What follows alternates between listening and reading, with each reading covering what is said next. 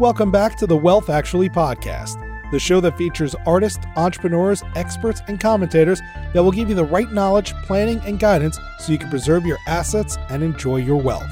Learn more and subscribe today at wealthactually.com. And now, here's your host, Fraser Rice. Welcome back to Wealth Actually. I'm Fraser Rice. I'm here again with Haven Pell, who is the pontificator on social media networks and on his blog.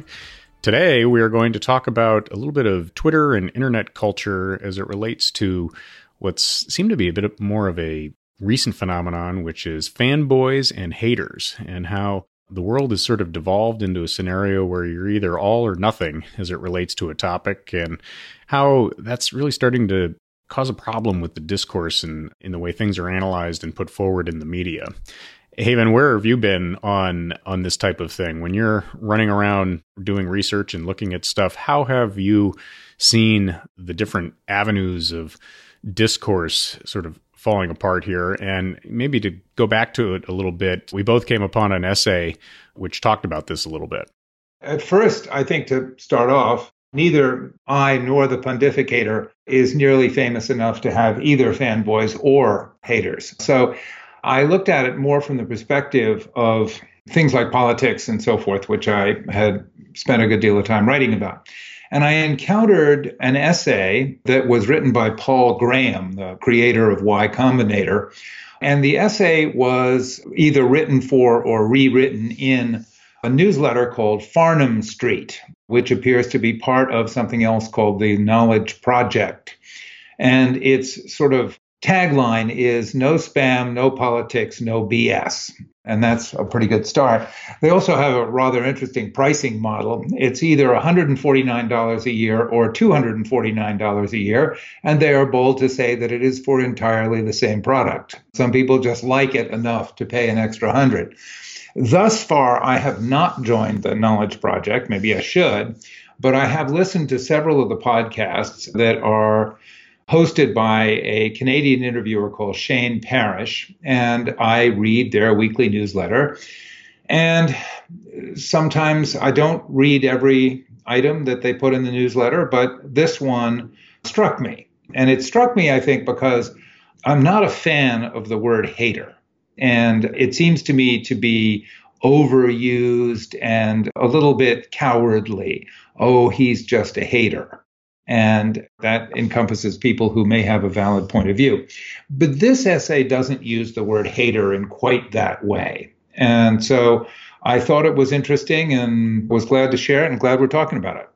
So, as I sort of tool around the Twitter world, many times I sort of engage with people on financial topics, wealth management topics, et cetera. And one thing that I've noticed, especially as business models are gravitating toward the concept of building a marketing or media presence, letting that be the glow that one presents to the market and then having people become fans before they actually become prospects or clients that it's created a, a schism. Uh, you have people who really enjoy it want to bask in the reflected light of said glow and then other people who kind of look at it and start getting very precise and angular as it relates to criticizing what they do and what they don't do and you know it's sort of sort of borrowing from people who follow Star Wars and science fiction and comic books and other areas that I follow too, where you have people who are fanboys who will almost blindly accept certain things, but then revolt very quickly if they go against what the standard canon looks like, and then you have haters who just hate everything unless it is a complete upheaval of the current system. And I, have noticed that it is becoming acute in this financial Twitter world where there are people who are very quick adopters and very enthusiastic cheerleaders. And then there are the disaffected and the haters who there's no convincing them. Have you seen it in the political world or are you seeing it in other spots? It's interesting. I mean, I, I think it is the political world. I, I'm not sure that there's, I'm not sure there's anything else to see I've always, or at least for the last several years, have thought it was manufactured. And that the people want absolutely not only to create fanboys for their side, but they're really happy to create haters of their side because it creates more attention. And it's just having your name mentioned more often. And I don't find it particularly helpful to solving any problems, but it is an interesting phenomenon. And it appears to me, it, it appears to me that both sides do it. You have one side that will call, you know, that will use the famous deplorables phrase, and the other side that uses words like globalist and uses them equally pejoratively. So I think it's definitely true in, in politics, but there's a, a piece of it that makes that I'd love to ask you a question about that relates to your to the finance stuff. And one of the things that is controversial is do presidents create good markets or slash good economies, the two being different. And when one's own team appears to be in office and the market is going up, then clearly this was entirely created by that president. If the market is going down, curiously, it has the president had no role in that at all if you're on his side. And the two are entirely reversed for the other side of the political divide. Do you follow that sort of thing in Twitter? And do you do you try to give the sort of investment management wisdom that, if I recall it correctly, is the president actually doesn't have that much of an effect on that. So I'll give you my personal bias on that first, which is I equate presidents to the economy or the markets, uh, the way I equate head coaches to pro football success or college football success. They have an impact, they establish a culture. There are certain tactical things that may have various impacts on one thing or the other, but ultimately they get far more credit in victory than they deserve, and they get far more blame in defeat than they deserve. You still have a whole bunch of very important factors, namely the players on the team in the market world, all sorts of different things from how companies are doing, market conditions, natural disasters, all sorts of things. All of that is part of the witch's brew in terms of success. But ultimately, the head coach and or the president really their job as it relates to the markets, in my humble opinion, is to establish a culture under which you have the stability to rely on conditions to make sort of allocation decisions and also, that there is a framework with which the private sector deals with the public sector and vice versa.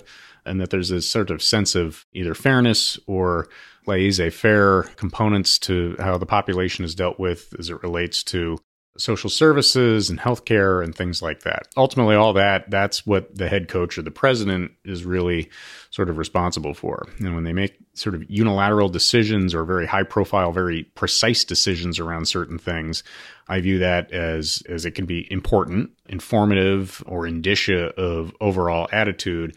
But many times it doesn't make or break the game or even the trajectory of the game that all being said, I think if you sort of look at the media attention, you have sort of two two components that I think are interesting. One is the sort of financial media complex, and you know I would put Barron's and Bloomberg and CNN, or excuse me, CNN, MSNBC. FN, MSNBC, all those types of things in it, where they they need to generate ratings based on very targeted pointed views around certain things, namely particular stocks or securities.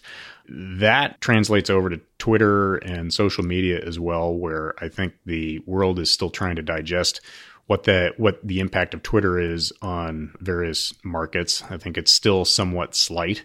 But then you get the intersection with the political world where we really are in a new age, I think, where Donald Trump is using Twitter and other social media to disintermediate the political industrial class. And you sort of look at that and say, okay, what, what effects of the markets uh, does he have when he tweets certain things? And I think we're in a weird phase right now. to start, you know, when he got elected, it was a completely interesting part where I think this time it is different. I equate it to when Nixon and JFK went on TV for the first time for their debate, and presidential politics and politics in general were forever changed. The most handsome guy won. Telegenics were important now. Deliveries important. Ideas theoretically less important. And then Trump, you know, sort of going past the media to get his message to the people, I think is different now. And I think that we're going to be studying his component on that more than anything in 10 to 20 years. And I think how that impacts the markets the first three years plus of his administration, I think the first year or two, people just started to digest what it meant for a president to have that kind of power over the media and use of the media to put into his agenda what he thinks is important and the economic ramifications.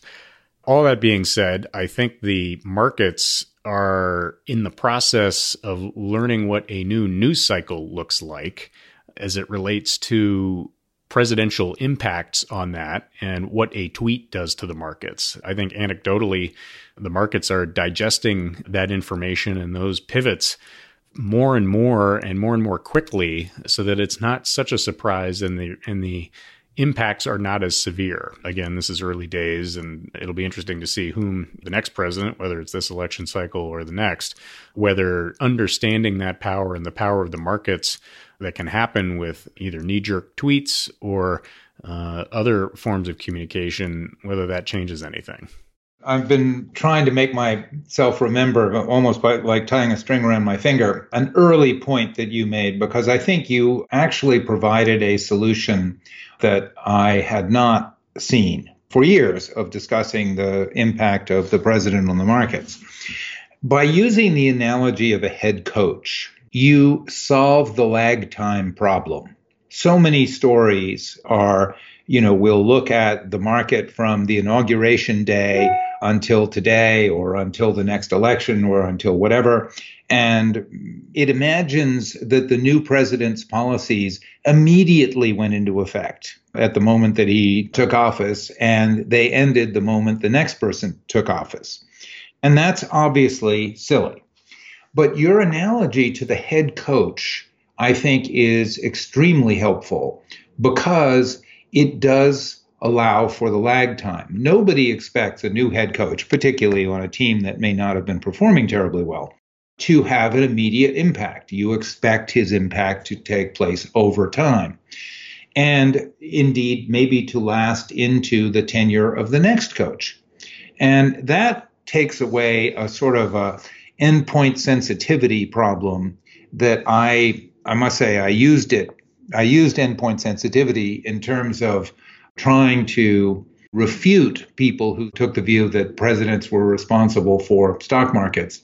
And so I would use that argument. But I think yours is better because you do understand the analogy, uh, the the image that it takes a head coach some time to establish that culture and to cause things to move in a proper direction. I'll bet I could get a lot of people to agree with that. Well, and I think you can go the the next extent is typically you change head coaches when things blow up or things are bad. And so the Giants have had three losing records. They gave Pat Shurmur two seasons, didn't work out. They're going in a different direction most people would say, okay, so you're similar to politics. You vote people out because they didn't do a good job. We do have a weird thing, though, called term limits in the presidential world where you only get two terms. And so sometimes, you know, the, you may go from Democrat to Republican or Republican to Democrat, or you may go from same party to same party. And I think there there are analogies in head coaching where whether both college and pro where there are successful coaches that retired. And I start you know, I sort of think about that as it relates to the 49ers when Bill Walsh retired and left George Seifert with a very full cupboard and a culture with which Seifert had worked in and it was continuing. And the 49ers had a great deal of success under Seifert. I think they won, I can't remember offhand, but I think they won the next Super Bowl similarly. And then another interesting job was when Jimmy Johnson was the coach of the Cowboys and then he quit to go on to do something else. And then Barry Switzer came on board. And so they won a Super Bowl under Switzer. And so it goes to show that if you've got the players and you've got the culture and you haven't had that much change and, you know, maybe certain people stayed consistent, that things can continue to succeed beyond just the switch in person who's running things. And I think that analogy, I mean, it's simplistic to be sure, but I think that traces to presidents and markets. I think you've got, let's call it the successful transition, say from Reagan to Bush, that's an interesting one because the stock market was starting to do pretty well and the economy was finally chugging under Reagan by the time he left. George Bush came on and had a couple of successful years and then it went south on him and he was ultimately voted out. And it couldn't be because his policies and culture were any different. It just sort of ran its course. And, you know, I look at that and say, you know, it, it was kind of him. He got a little bit unlucky, not unlike if you had a star player either get injured or retire at the wrong time. But then you look at somebody like Clinton, where he had two terms, he inherited maybe good underlying conditions that just weren't reflected well yet and was able to turn that into good things with his different culture. And by the time he ran his course, he was term limited out, but then there was a different type of change that went in. I, there's got to be some good paper in here somewhere or a long form essay to kind of think about these types of things. Even when you go back in time, I, I think that the analogies are there. It's interesting, sort of, to go back to the original concept. Let's imagine that there is, that the analogy is there, and let's say that you could empirically show it in a, in a mathematically logical way. I still think you would run into the problem of fanboys and haters. And you could have a thousand brilliant investment managers saying that this is a great essay, this is absolutely true, this is the impact, we've nailed it, and so forth. But there would be political people who, if it didn't go in the direction of their preferred narrative, they would become haters. And if their guy isn't at the wheel, then no amount of research will make it true. They are simply haters, according to this, this essay. At the same time, there are people who are on the incumbent side who would say, that anything that their guy at the wheel was doing was clearly wonderful. And if he was experiencing a bad market, they would say, well, the study is wrong the best part about it is no one's right. You can pick out the facts you want, you can pick out the personnel you want to support whatever view you have. I'm a Redskin fan, so I've been bereft for the last 25 years. We've got we seem to have culture problems beyond just head coaches, but I look at sort of the Belichick Brady component and the two are tied at the hip through their whole experience and success with the Patriots and you can't divorce one from the other in terms of analyzing the success and when you try to, you, you pick out certain facts, and you know there are different wide receivers here, and different offenses here, and different assistant coaches here. I mean, ultimately, you can pick it out whatever you want to prove or disprove. And that's what makes their current situation so interesting because Brady's a free agent now, and Belichick is kind of in the autumn of his coaching career. And, and I, I think both of them are interested as part of their legacies to establish whether they themselves could be sort of attributed the winning elixir and the sort of pivot point for the Patriots' success. I think that's a little bit what underpins sort of Trump's narrative on certain things. I think he wants, he has an insatiable hunger for credit. And I think he looks at it and says, you know, I, I want to be the one to dictate Fed policy. I want to be the one to dictate trade policy. I want to be the one to dictate this, that, and the other thing. And I'm the one that's I'm the one that's causing good things to happen and good statistics to occur. For people who believe in that, he provides enough data points for you to grab onto and quote unquote prove your point at a cocktail party. And for those people who don't believe that, there are so many different things that you can point to going back to Obama or things that are occurring sort of separate and apart from presidential policy. And it'll be interesting to see how the legacy fills out. I don't take it as a given that the stock market's going to have these these sort of steady increases over time and that everyone's going to benefit. And you know, it might be the type of thing that maybe George Bush had happened to him where the markets turned against him late in the presidential cycle and it was difficult for him to to sort of veer away from that. If the dot com bubble had burst a year or two earlier, then it would have changed the entire narrative about Bill Clinton. He enjoyed a period of time in which people were obsessed with tech stocks and so forth, and eventually they got too high. And sure enough, down they went in the early 2000s. But by then, he was no longer at the wheel. It'd be interesting to do much like what people endeavor to do when they're trying to figure out why things went well in stocks. They do a performance attribution and they said, well, this did well because all large cap stocks did well or all value stocks did well or whatever. And so they will sort of slice up the reason for the performance of a particular investment and come up with some sort of a credible answer, which I guess people believe. And you could do the same thing. It kind of would be interesting to see if there is a Moneyball for politics. See whether Michael Lewis and the view about data and analytics and so forth could explain more about the importance of the person in the Oval Office or holding one house, one part of Congress or the other, or whatever it might be. It'd be interesting to see if you could create some sort of giant performance attribution. I seem to think Lewis has written about politics a little bit I can't remember it, so I'm really flying blind here. But Bill Clinton certainly understood that. I mean, with his quote, it's the economy, stupid. And he didn't have the data to support it necessarily, but I think he he understood that when people do well, they want to continue to do well. And and most people, especially in this day and age, look at that based on their bank balances, their 401k balances, discretionary income, etc. And Trump understands this too, that if he has a strong stock market, and if wages seem to be increasing, or if he's able to improve wages for minorities by some measure,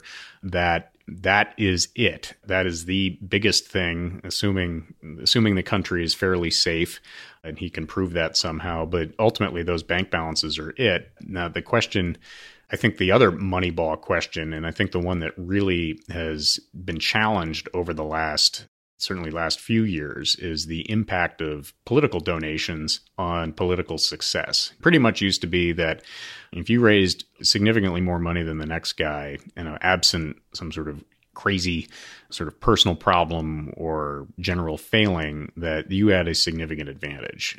Trump, he was outspent by a significant factor in the presidential race, and he was outspent in the primary season as well. And I think that is an interesting part too. I don't really ascribe any sort of, I put in air quotes, genius to Trump's component, but I think that his people really just understood the playbook better. And you know, when you're not equipped with the gift of shame, as they say in The Simpsons, and not showing up in New York and California because you don't feel like you need it, and you can focus on a couple of spots where 10 or 15,000 votes mean the difference, he operated that way. And he also understood that the fulcrum issue is whether he's able to deliver it or not. If your bank balances look better after after I'm done, I'm going to be received well and have a better chance at reelection.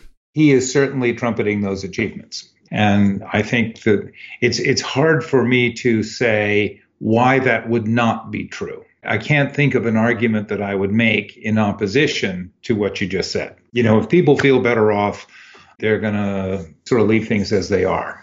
Well, and it gets back into self interest in voting, and that means different things to different people. You know, for some people, self interest in voting revolves around social issues that they want promoted, whether it's the environment or social justice or that type of thing. And Trump is probably not your man on those issues by and large. But is that really the majority of the country? And I think that that's up for debate amongst political scientists, political consultants, that type of thing.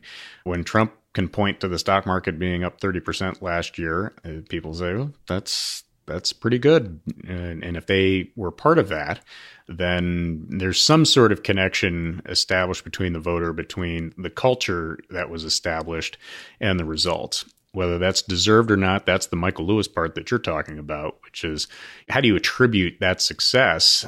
And I think the, the, the short answer is it's difficult to do. And I'm sort of brainstorming here on the fly here. It, it, gets back to something we've talked about in previous podcasts, which was, you know, the the concept of the president taking over the the function of the Federal Reserve and using that. That to me is a dangerous a dangerous thing, and I'm, I'm a little worried about that personally. Uh, just to say that you know now that the president has and I should say the office of the presidency has discovered the power of lowering interest rates and using liquidity, it's going to take a very enlightened leader going forward to put the genie back in the bottle on that, especially ones that aren't steeped in economics, not only fiscal and monetary policy, but how that all weaves together, which is itself up for debate most of the time. I look at that and say, you're asking a president to be commander in chief and all this other stuff, and now chief economist. That is scary. And I think that's an area where, and I'm not saying Trump is the one doing all this, but you pull the wrong lever, that can have a dramatic impact. It's probably an area in which it's great if it happens naturally and not necessarily quite so great if you go out of your way to make it happen.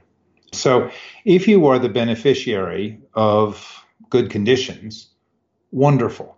But if you set out to manipulate things so that those good conditions happen because you know you would benefit from them, that is far less wonderful because it does create the possibility of hugely inflated asset prices. The Economist this week has a special section, and it's their first leader in their cover on how much we have messed up housing and that we are all wrong about the importance of home ownership.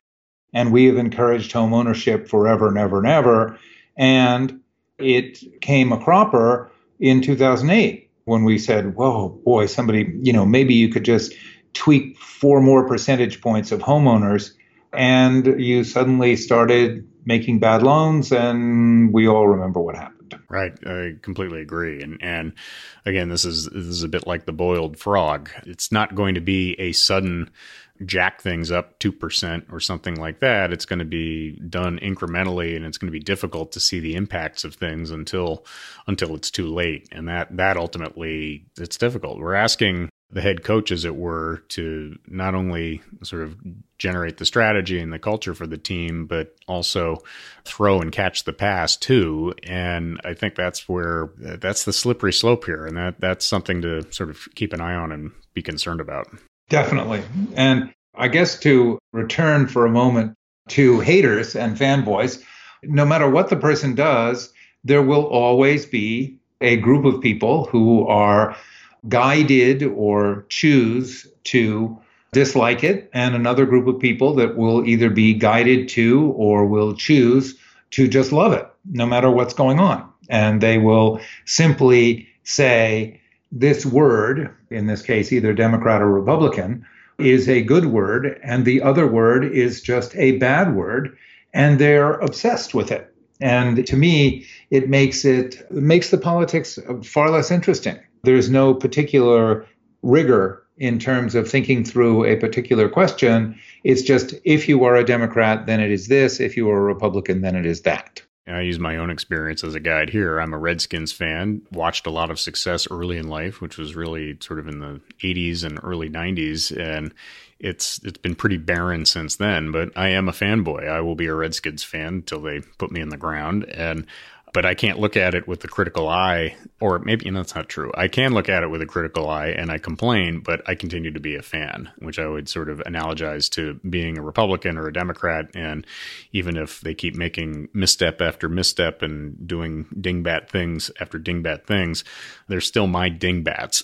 and so I continue along that line whether it's completely logical or not. And by the extension, uh, the, the, hater component, I mean, I'm a I'm not a fan of the Giants or the Cowboys for the same reasons. If you're a Redskin fan, you can't you can't be that. And I can find reasons to loathe the Cowboys, Giants, and Eagles because they're in the same conference, and I can't be convinced otherwise.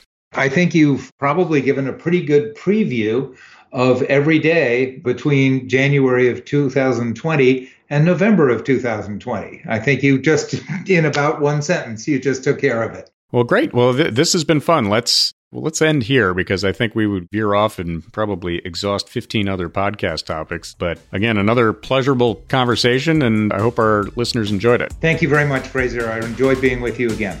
Thank you for listening to this episode of Wealth Actually, hosted by Fraser Rice, author of the book Wealth Actually and a leading private wealth manager head on over to wealthactually.com where you can subscribe to this podcast, get your own copy of the Wealth Actually book, and connect with Fraser directly. We'll see you next time on Wealth Actually.